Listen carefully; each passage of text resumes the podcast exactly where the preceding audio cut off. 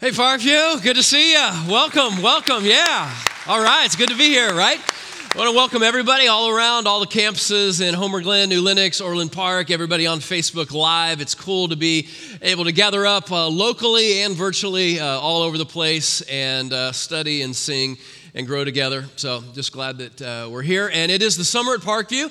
Uh, so if you've been around here for the last few weeks, you kind of know what the rhythm is uh, of this series. We're, we're taking places in the Bible and oftentimes like a hero of faith in the Bible. Oftentimes it's a person. And we're just diving in to certain places in the Bible and studying it and, and seeing what kind of lessons and principles we can learn for our lives, our families, and uh, that will lead us into this coming week to get closer to God and, and His Son Jesus. So that's what we're going to do uh, today as well. We're going to dive into a, a hero of the faith, and it's probably a person nobody knows about. So it's going to be an interesting uh, study today. But before we do that, I started thinking about uh, heroes and heroes of the faith and superheroes, even.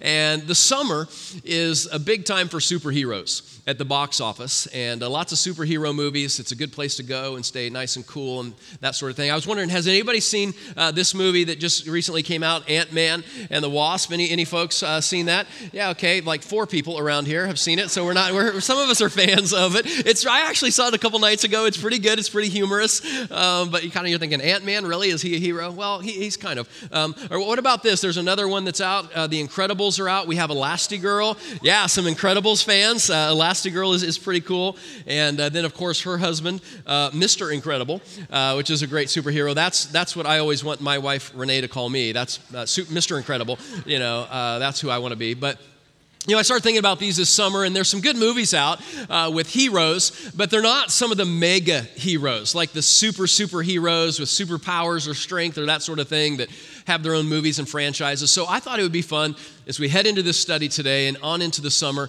what heroes around here are really we fans of, what superheroes really light us up. And so I'm going to show you a few on the screen. And if this is your hero, uh, superhero, don't feel ashamed to, you know, yell or scream or stand up and kick or punch your neighbor or, you know, whatever, whatever you want to do, you know, to like show your strength and power. Okay, here you go. So here's the first one. Any fans of this guy, Iron Man?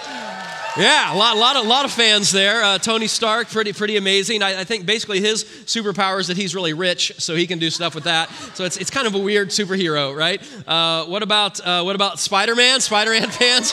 He's just he's so cool, right? He just kind of hangs around on stuff, and I, I love love Spider-Man, uh, of course. Uh, what about Lego Batman? Any Lego fans? Right? If I'm thinking about Batman, I'm thinking about Lego movies. They're just, they're just, I think, better, and especially like the George Clooney era and that sort of thing with Batman is not, not the best, but I think Lego Batman is pretty cool. Or, or what about what about this one? What about her? About, okay, okay, I get it. Okay, uh, I think Wonder Woman is crushing everybody right now.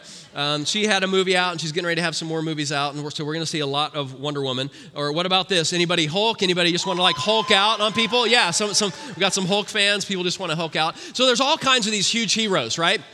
Um, who have all kinds of superpowers or things like that. But today, uh, what we're going to study in the Bible is like a way lesser known hero of the faith like and we're going to pull some really unique truths out but we, you're not going to know this person. I'm just pretty certain of that. And so i started thinking are there other superheroes that we don't really know about? Like in the comic world they don't have their own movies they don't have their own franchises. Maybe someday they will but right now they're very lesser known heroes but they do exist in the comic world. And, and i found some. There, there are some out there. Let me, let me introduce you to a few of them. First of all this is this is squirrel girl okay? She's like in the comic world and, and she's i don't know exactly what she does but maybe she you know gets people with her tail or something like that. It's, it's pretty scary i think and she's pretty pretty powerful. Uh, what, what about this guy? This is matter eater lad okay? He can basically eat anything made of matter which is pretty much anything right? So he's eating a fence right here which is impressive right? So that's that's like his superpower. He can eat eat fences that sort of thing. Uh, what about what about this okay? This this lady right here her name is bedazzler okay? Bedazzler. And you know what her, uh, some of you, especially those of you from the 70s, are gonna love this. You know what her superpower is? She has the superpower of disco. That's her, she can like disco you down, okay? Like she can, uh, you know, Bee Gees you into oblivion, okay? That's, that's, what, that's what she will do. And some of you aren't from the 70s and you don't get it and you're like thinking, I'm not, you know, I don't even understand the 70s. I was like in the 80s. I'm kind of an 80s kid, 80s music, that sort of thing. Well, we have a superhero for you. This is Vibe. His name is Vibe, and his superpower is breakdancing. Okay, so he can like break dance down on you and run DMC you down and all that kind of stuff. Okay, so this is this is vibe, and then also here, here's the last one I thought was interesting. This this is called. It doesn't have his own movie yet, but this is called Arm Fall Off Boy okay? And so I guess whatever, whenever he needs to, he can like detach his arm and just like, you know, kind of beat people with his arm, which is strange because your arm works when it's on, right? So I don't know why he needs to take it off. But anyway, so anyway, okay, okay. So, so, so these, there's all kinds of lesser known heroes, right? And that's where we're going today. In the Bible, if you have one with you or a smartphone or a tablet, 2 Samuel chapter 23 in the Old Testament. 2 Samuel chapter 23. We're going to look at some of David's mighty warriors. Now, David would have been a superhero, right? Like he defeats, you know, Goliath and that sort of thing. Uh, but these are some of his lesser known warriors that are with David. So let's dive in. 2 Samuel chapter 23. These are the names of David's mighty warriors. First of all, there's Josheb, Basshebeth, the Tekoanite. Anybody know about Josheb? You're thinking, oh yeah, I know, of course, all about Josheb. No, probably not. Josheb, Tekoanite, he was the chief of the three, and he raised his spear against 800 men whom he killed in one encounter. So this guy's pretty powerful. He took a pretty amazing stand for, for God and his people and, and, that, and that time in, in the world. And if, he, if we had a name for him, he would probably be like Spear Boy or something like that. You know, he's, he's good with the spear. Uh, next to him was Eleazar, son of Dodai, the Ahohite. Anybody uh, fans or know about Eleazar? Probably a lot of you are, oh yeah, I was you know studying him last week, you know, in my quiet times. Uh, Dodai. No, probably not. He was one of the th- three mighty warriors, and he was with David. I love this. When they taunted the Philistines. And whenever I see this kind of language, I'm kind of a Monty Python fan, so I start thinking about, you know, I taunt you a second time, you know, kind of thing. They, they anyway, sorry, that was just me. Uh, I, they, taunted the Philistines when they were gathered at Pas Dammim for battle. And then the Israelites retreated. Uh, but Eleazar stood his ground and, and struck down the Philistines until his hand grew tired and froze to his sword. So he's fighting so vigorously that his, his sword and his hand just like come grown together. And it says the Lord brought about, again, a great victory that day. And the troops returned to Eleazar, but only to strip the dead. And then next to him, this is the person we want to dive into. Next to him was Shammah. Everybody say Shammah. Shammah was the son of Agee, the Herite. And when the Philistines banded together at a place where there's a field full of lentils, Israel's troops fled from them. But Shammah took his stand in the middle of the field, and he defended it. And he struck down and struck them down, and the Lord brought about a great victory. Now, there's just a few verses there. But I want you to use your imaginations, if you will, for the next few moments and what's happening in this uh, time in the world. You have Shammah and the Israelite people are all out in these fields. It says they're full of lentils. Now, you know what lentils are, right? They're, they're like, they're like beans or peas or something like that. It's like a pea patch or that sort of thing. And this is their crops. This is their livelihood. So they're out there with their rakes or shovels and they're taking care of it because this is how they, how they live. And so maybe the Philistines, the enemy, or up on, you know, the, the ridge or something like that, and they're sitting around the campfire one night. We don't know exactly how this happens, but one of them says, Hey, what do you guys want to do tomorrow? And, and one of the guys says, Hey, you know what we could do? I, I look down there, the crops are basically ready to take. We could, we could just rush down. They would probably all run off. Who knows how many times they've done this sort of thing, and we could grab their crops and, you know, have all that. And so they say, Okay, let's do it. So the next day, we don't know again exactly how it happens, but we know they come banding together, it says, and they come rushing in. And it says when that happens that all of the Israelites take off, except for Shammah.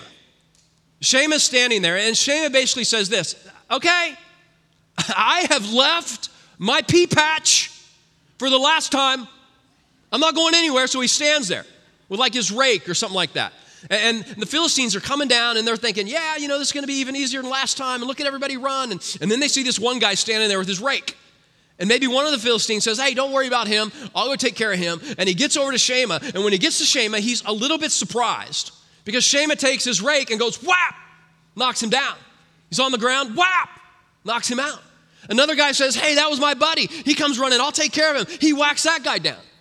And then who knows how many people come at, at. So I'm picturing this in my head. Maybe there's eight or 10 or 15. And he goes, Whap, whap, whap, whap, whap. Right? We would call him Whap Boy, is what we would call him.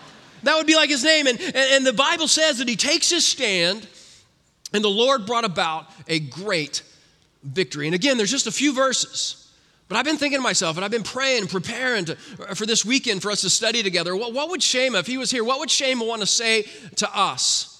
And, and here's kind of where I think he would go with this. He, he would say, listen, in a world where there's all kinds of people taking all kinds of stands for all kinds of things, God needs some people to take a bold stand for him. I think that's what he would say. And not, I'm not talking about in a militant way or being violent. I'm not suggesting, you know, later on today you go home, you know, and you go in your garage and get a rake and you go around all your neighbors who aren't mowing their lawns and things like that and say, hey, you should be. No, I'm not, that's, that's not what I'm talking about. I'm just talking about maybe Shammah would say, you know, we need some Christian people to quit apologizing for being Christian people. Amen? We need to be ready to take a stand for what God has for us in our life and our world. Yeah, we need some people who have rock solid convictions in their lives. That's what allowed Shammah to take his stand. He had some convictions. I'm gonna, I've left my pea patch for the last time. And those convictions for God and his principles and his people is what allowed him to take his stand. And so today, here's where I want us to go for the next little bit in our study.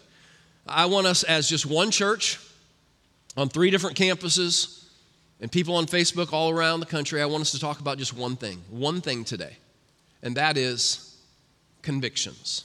One topic convictions. What are convictions? How, how do we get them in our lives? How do our kids or our grandkids get convictions? How does our, does our family have any convictions? And, and these are going to be important for anybody, young or old, who wants to take a stand for God and His principles in this world to have some convictions in our lives. Uh, to get us all going in the same way, if you want to write this down, convictions are principles that are never open for negotiation or compromise. So you think about what these are in your life. Do you have some things in your life that no matter what, they're not open for negotiation? You're not going to compromise these things no matter what. These are your convictions in your family, for yourself. So, whenever you get these, whenever I start to get these in my life, I want to dig a little deeper into this. Whenever we have these things and the ways we want to live, principles that we want to honor God with in this world, I can tell you a couple things. First of all, these convictions are going to be tested privately. As soon as you, and some of you know this, as soon as you begin to get some things in your life that you're going to live out, that you're going to do, that you're going to be about, you can just bet that the evil one, the devil, is going to try and tempt you and test you and dismantle these things in a private way. Oftentimes, as soon as you discover him, he's going to try and dismantle these things in a private way. A while back, I was speaking uh, at a different part of the country to a group, and I'd been speaking a good part of the day Saturday and into Saturday evening. It was maybe 10 o'clock, 10:30 at night. I got back to my hotel room and uh, got all my things situated. I was going to be speaking again the next day. and I was exhausted, so I was just getting ready to go to bed. So I got everything ready. I got you know everything arranged to go to bed, and I got all 96 pillows. Which, why do hotels have so many pillows, by the way? But there's there's 100 pillows. I got all of them situated, and then I just grabbed the remote. Right, and many of you have been there. I grabbed the remote, and I'm just going to watch some TV and crash out. And as I get the remote, I turn on the TV. Like the second channel that I come to is this screen that is advertising for hotel guests all kinds of just explicit movies, right? Just all, kinds of out of bounds movies. They're pornographic movies, okay? And here's what you need to know about me. Uh, I, I have a conviction about this, obviously, like many of you do, and you would expect that I would. I have a conviction certainly about these kinds of movies and even other movies that are going to put images into my head or even language into my head that I don't want there. I, I have this conviction that I'm, there's probably a lot of movies that you would say, you know, Todd, that's good and fine, but I feel like it's going to put images or language into my head that I don't need there. So I just don't watch a lot of movies that other people watch. That, that's just me. So I'm not saying it's you, but just that's me. And so I certainly have a conviction about this. So I'm sitting there and I have this conviction about certainly this kind of content, but no one else is there. And, and to take it further, no kidding, as I'm looking at this screen, down in the bottom corner, there's this little button. And it says on this little button, for a free two minute preview, click here. And so nobody else is in the room. No one's going to know. It's just me. I have a conviction against this, but for a free two minute preview, click here.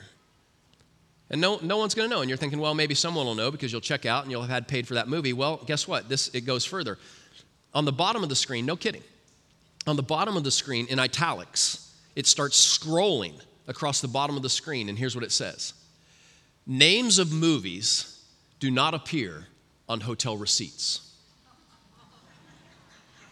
Names of movies do not appear on hotel receipts. And so here's just me sitting there having a conviction about this. And, and some of you know because you've, you've been there and you've had your convictions tested in private when no one is looking. And that's where I was. I, I, guess I better finish that story, right? Uh, some of you are thinking, what did you do, right? Okay, so I, you're like, what happened, Todd? We're going to need to know this. So, okay, so I took the remote and, and I, I, I turned it off, and I was in a place that was a little colder, so I literally put back on some clothes. I put back on some sweats, and I went outside and I ran, kind of jogged around the building two or three times, and then I went up and went to bed, you know, just to kind of, okay, I'm, I'm good now. And, and, and, but that, that's kind of where it's at. The, the hardest thing about convictions is that they must be lived out while no one is looking. That's what makes them hard, but that's how to evaluate them in, the, in your life. So let me ask you this, Parkview. What are some things in your life that you would not compromise, even if no one would ever know? Even if no one's ever going to know about this, what are some things you would not negotiate or compromise? Your, your convictions, my convictions, uh, must be tested privately in our lives. And believe me, the evil one will start testing those things.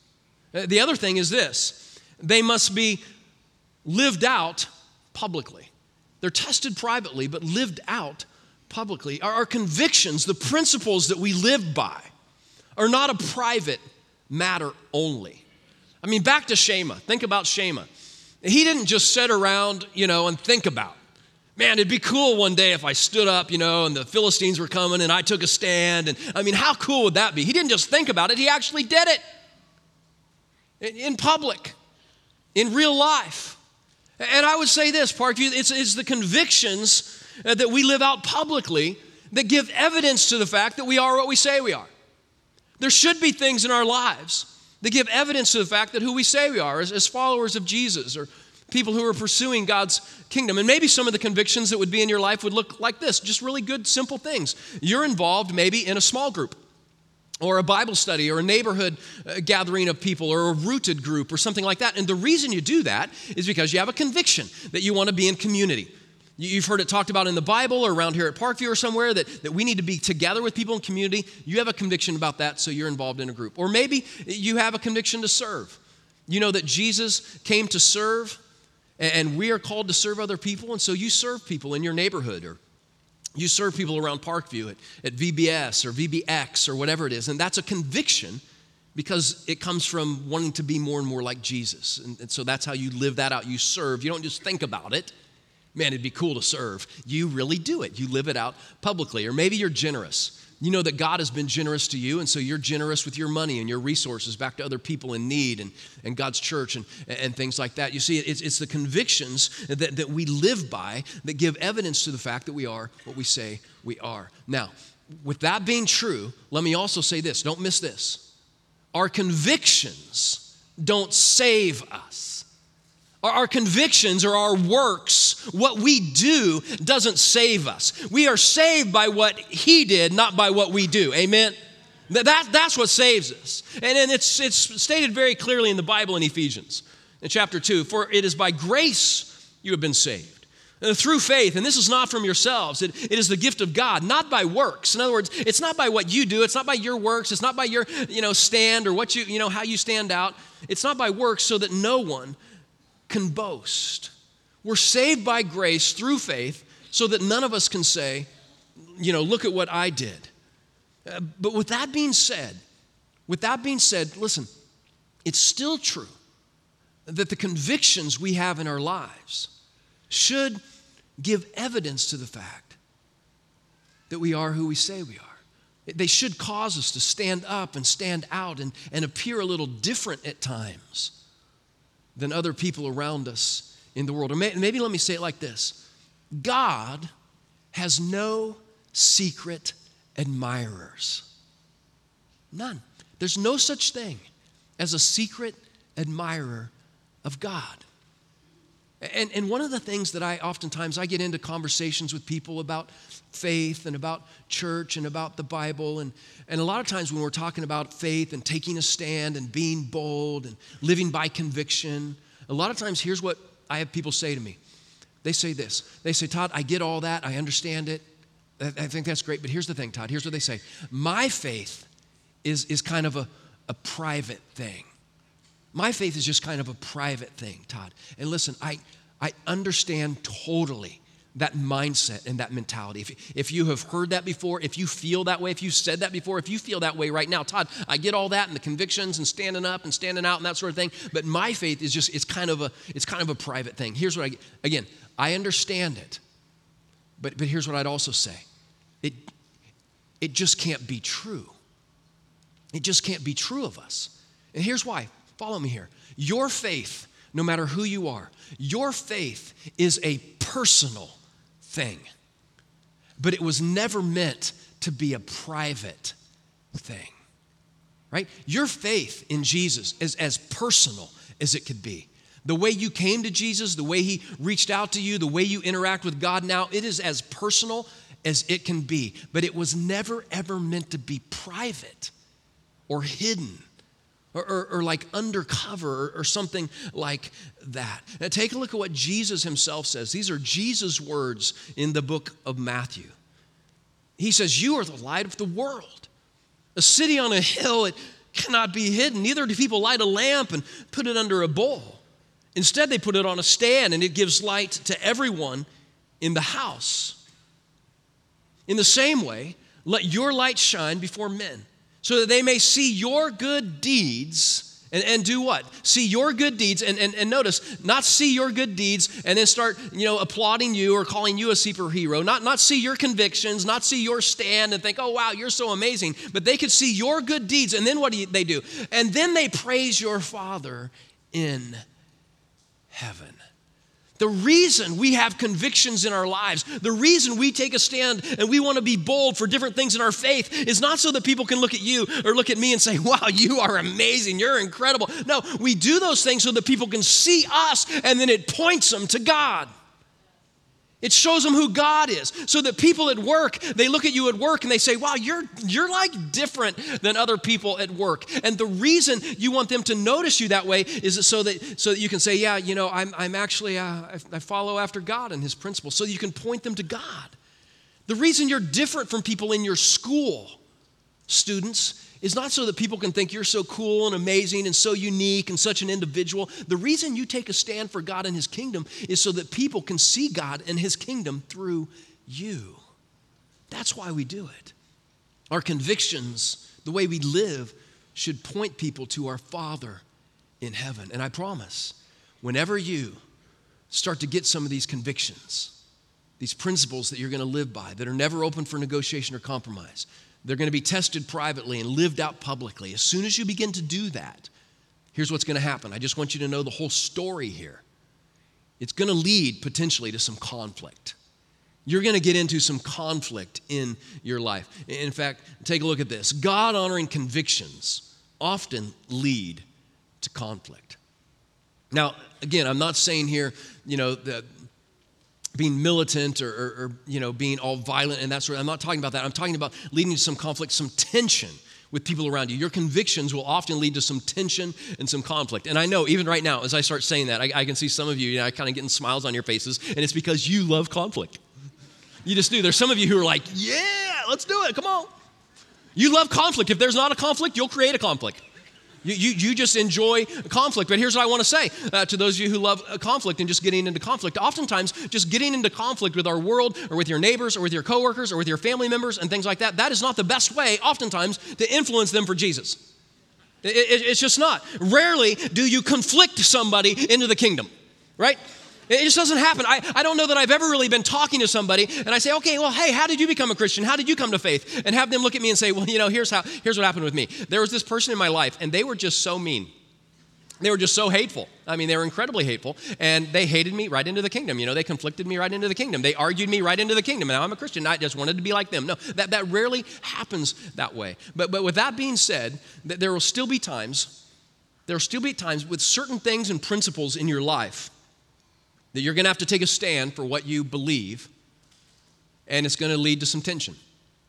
It's going to lead to some conflict in your life. A, a while back, I was at a sporting event, and uh, it was a big, big, huge stadium watching a professional game. I won't tell you who the team is because you would just start cheering and booing and things like that, and we just, you know, don't need to go there. But I'm at this big event, and, I'm with this guy. There's a guy with me, and then there's this row of guys, maybe five or six other guys right in our row down from us together. And, and the game's getting kind of tense, and people are standing and cheering. And, and these guys uh, alongside of us have had uh, several uh, things to drink, and so they're more excitable. And, and several of these guys are using all kinds of, of how do I say this, very, uh, very flowery language, right? Uh, very, very, uh, like my shirt, very vibrant language, okay? And uh, you, have heard, many of us have heard, adults and students, we've heard this kind of language around work or school or that sort of thing. And, and a lot of times I can just let that slide off, and, you know, they're just getting louder and louder and using this kind of language, and I'm like, okay, whatever.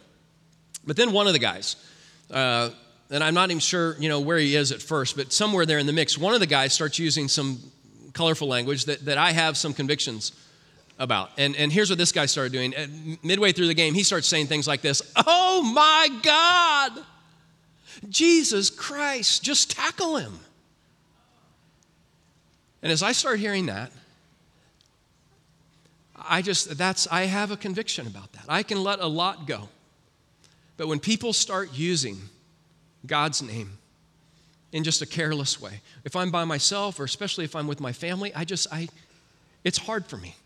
It's very hard for me to take. And I, I, uh, I hulk out, you know. No, I'm just kidding. I, I, I, squeezed him to death. No, I didn't. No, I, I, I wanted to. I did. I, so, I, I, so I have a conviction. When, when people start using Jesus' name in just a careless way, to me it brings up everything that he is.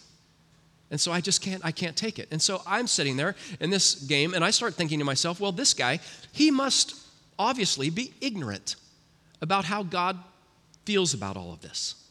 And so here's what I'll do. Here's what I'll do. I will just enlighten him. I'll enlighten him. I'll help him. Right? And so I, I tried to enlighten him, and I almost got my face beat in during the enlightenment process. What I'm saying is, when you have things in your life, big or small, that you're going to stand for and some convictions, sometimes it's going to lead to some tension. Sometimes it's, it's going to lead uh, to some conflict in your life. And, and I, w- I would say this to you I, I, I think you can agree with this or not, but I think the time has come and gone. And as I look at our world, I think the time has come and gone when a person can call themselves a Christian and not turn any heads. I just think we will at times. Not every single day, not every single hour, I get that. But, but the time has come and gone when you can call yourself a Christian and not make any waves or turn any heads. There should be things, what I'm saying is that we stand out. There should be things where people look at us and say, wow, you're different. Why are you living that way? And then when we let them know why we're living that way, it points them to God our Father in heaven, right? We should stand out. A while back, again, a while back, I'm, I'm having dinner with some of my friends. And uh, I, if you can call it dinner, uh, we're at Taco Bell, so it's kind of dinner. It's, it's like not really. It's cheap, so it's, it's we are seeing a movie and we need the money. So, um, so we're, we're at Taco Bell. We're having dinner, and we're, we're getting ready to sit down. We're getting ready to have you know this uh, eat together. And and I have this thing. Pause right there. I have this thing that I do, and and uh, whenever I'm going to eat, I always pray before we eat. And so uh, I have this game and, and we, we play, and I've t- taught it to a lot of people. I'll teach it to you right now so you can do it later today or this week with your family or friends or whatever. It's called Thumbs Up. And so the deal is, whenever you get the food back to the table, wherever you are at home or restaurant, and, and the last person to sit down, as soon as they do, then the last person to get their thumbs up has to pray. Okay, it's not like praying is a bad thing, but this just reminds to, to, to, pray and, and that sort of thing. So we're there, Taco Bell, and you know we're, we're there. We get there, everybody sits down. I'm, I'm like one of the last. I am the last one to sit down. I put my food down, and as soon as I put down my tray, all of them thumbs up, and they beat me at my own game. Okay, I had taught them this. This is my gift to them, and then they beat me at my own game. And so I said, I said, okay, okay, okay, I'll pray. And then I went on to pray this huge, amazing prayer in Taco Bell. I'm thinking, well, you guys are going to pay for this. You know what I'm saying? Because I'm going to pray, you know. And so I did. I went on to pray, and I, I began, oh, dear Lord. You know, I'm trying to grab hands like nobody's wanting to grab. Like I'm, squeeze. Oh, dear Lord, thank you for this beefy burrito that I have on my plate. Thank you for these two double decker tacos. Thank you for my scorching hot salsa. Uh, dear Lord, thank you for this large Mountain Dew that you know I'm going to refill before I leave this place. Yada, yada, yada. Amen. And when I got done praying, some people were looking. Some people are looking like, what in the world's going on with them? Why is he praying so loud? And all, all this kind of stuff. And, and, and here's what I want to say. It's just, I know it's kind of silly, but there uh, big things and small things. There should be there should be places in our life each and every day that we stand up and stand out a little bit from this world because of what we believe. And sometimes it's just praying before I eat. But we should stand out. And now, taking that stand and getting into conflict, as you know, is not the whole big deal. You can't just get into conflict, you actually have to endure the conflict. Think about Shammah, back to the story. What if Shammah, after knocking down and defending his land against five or 10 or 15 or 20 people, what if he'd have said, You know what, I'm just getting so tired, I don't think I can do it. My sword is so heavy. I'm all alone. Nobody's with me. Nobody's standing with me. What would have happened to him? He'd have died, right? They would have killed him. It's only when you and I endure the conflict that we can experience the victory. You have to endure some conflict and some tension in your life to experience the victory and, and pointing people to God and His kingdom in heaven. So here's the question as we pull this all together and wrap this all up here today how do we do it? How's all this work? All the stuff we've been studying? Taking a stand, convictions. How do we do that? Do we just gut it out? Uh, do I just get done preaching in a couple of minutes and I say, okay, Parkview, on your mark, get set, go. And you just all go out and you just start standing. You just start being bold and taking a stand. I think that's the way it happens in a lot of churches around the world and the United States every single weekend. People go out and they just say, okay, they get all amped up at a weekend worship service and they say, I'm going to do it, I'm going to be bold, I'm going to take a stand. And we go out and we get, we get shot down pretty quickly. Why is that? We, you got to know the full story here. You got to know that the reason a lot of times we get shot down in our convictions is there's another side to this. There's an evil one who is against us. Isn't that right? There's an evil one that we don't talk about very often, but he is against us. And, and, the evil one, the devil, listen to this. He has thousands of years of experience in picking off people who are trying to take a stand. He's not new at this. He's been trying to pick off people who are trying to take a stand for a lot of centuries. It's not just you, it's not just me. He has a lot of experience. Maybe you never thought about it this way, but let me put this thought in your head with this whole uh, experience thing. Some of you play guitar. We could use any example. Some of you have been playing guitar for five years, six years. You get pretty good, five or six years. Some of you have been playing guitar and know somebody who's played guitar for like 30 years or 40 years. You can get really good at guitar in 40 years. But what if, what if you had a thousand years to play guitar? What if you had a thousand years to get good at guitar? You, you could do some pretty amazing things, right? The evil one has had thousands of years to get good at picking off people who are trying to take a stand for their convictions. That's why in the Bible, in Scripture, that's why Jesus never encourages us to just go out and stand alone in our own power and strength. In fact, in Acts in the Bible, the very first church is getting ready to start. And this guy named Peter is preaching. And he gets done with this great sermon. And all of these people come up to Peter and they say, What should we do? How can we live for Jesus? How can we take a stand in this world we live in, which there was a lot of people persecuting them for their convictions? What do we do? And here's what Peter says to them in Acts chapter 2. Peter replied, you need to repent and be baptized. Repenting is turning from your principles to God's principles. Begin to live for Him and be baptized, every one of you, in the name of Jesus Christ for the forgiveness of your sins, and you will receive the gift of the Holy Spirit. He goes on to say, This promise is for you and for your children and for all who are far off, from all whom the Lord our God will call. Listen, you were never meant to just stand alone. You were never meant to try and pull off the Christian life and God's principles on your own. You were never meant to leave a weekend worship service and then just go gut it out. You and I were always meant to live and stand in the power and presence of the Spirit of God. Amen. That's how we're meant to live. And some of you know about that, and some of you are doing that, and it allows you to stand and endure tension that you couldn't endure on your own. But others of you don't even know about this, and you're just trying to gut it out on your own. You've known about God and His Spirit or Jesus, but you've never accepted Him into your heart.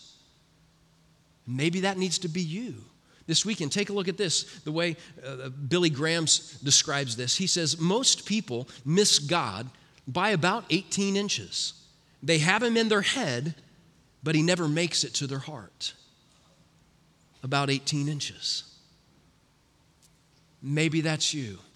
You've believed and known about Jesus and God and His Spirit for a long time, but you've never accepted Him into your heart. Maybe the first stand some of you need to take this weekend is a stand for Jesus, accepting Him.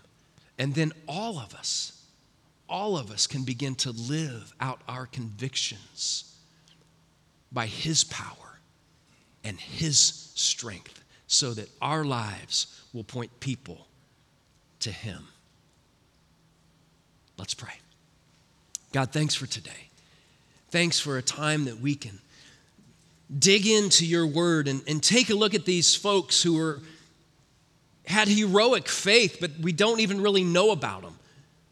And God, we can learn about convictions and taking stands and, and what that looks like in our lives. God, I pray that as we begin to develop these as our family or our kids or our grandkids or personally, that, that we would stand in your power and your spirit as these are tested privately and lived out publicly. And God, I pray most of all that as people see us living differently, I pray that our lives would cause them to notice you, our Father in heaven. God, we love you and we need you. We need you. And it's in your Son, Jesus' name, we pray. Amen. Amen.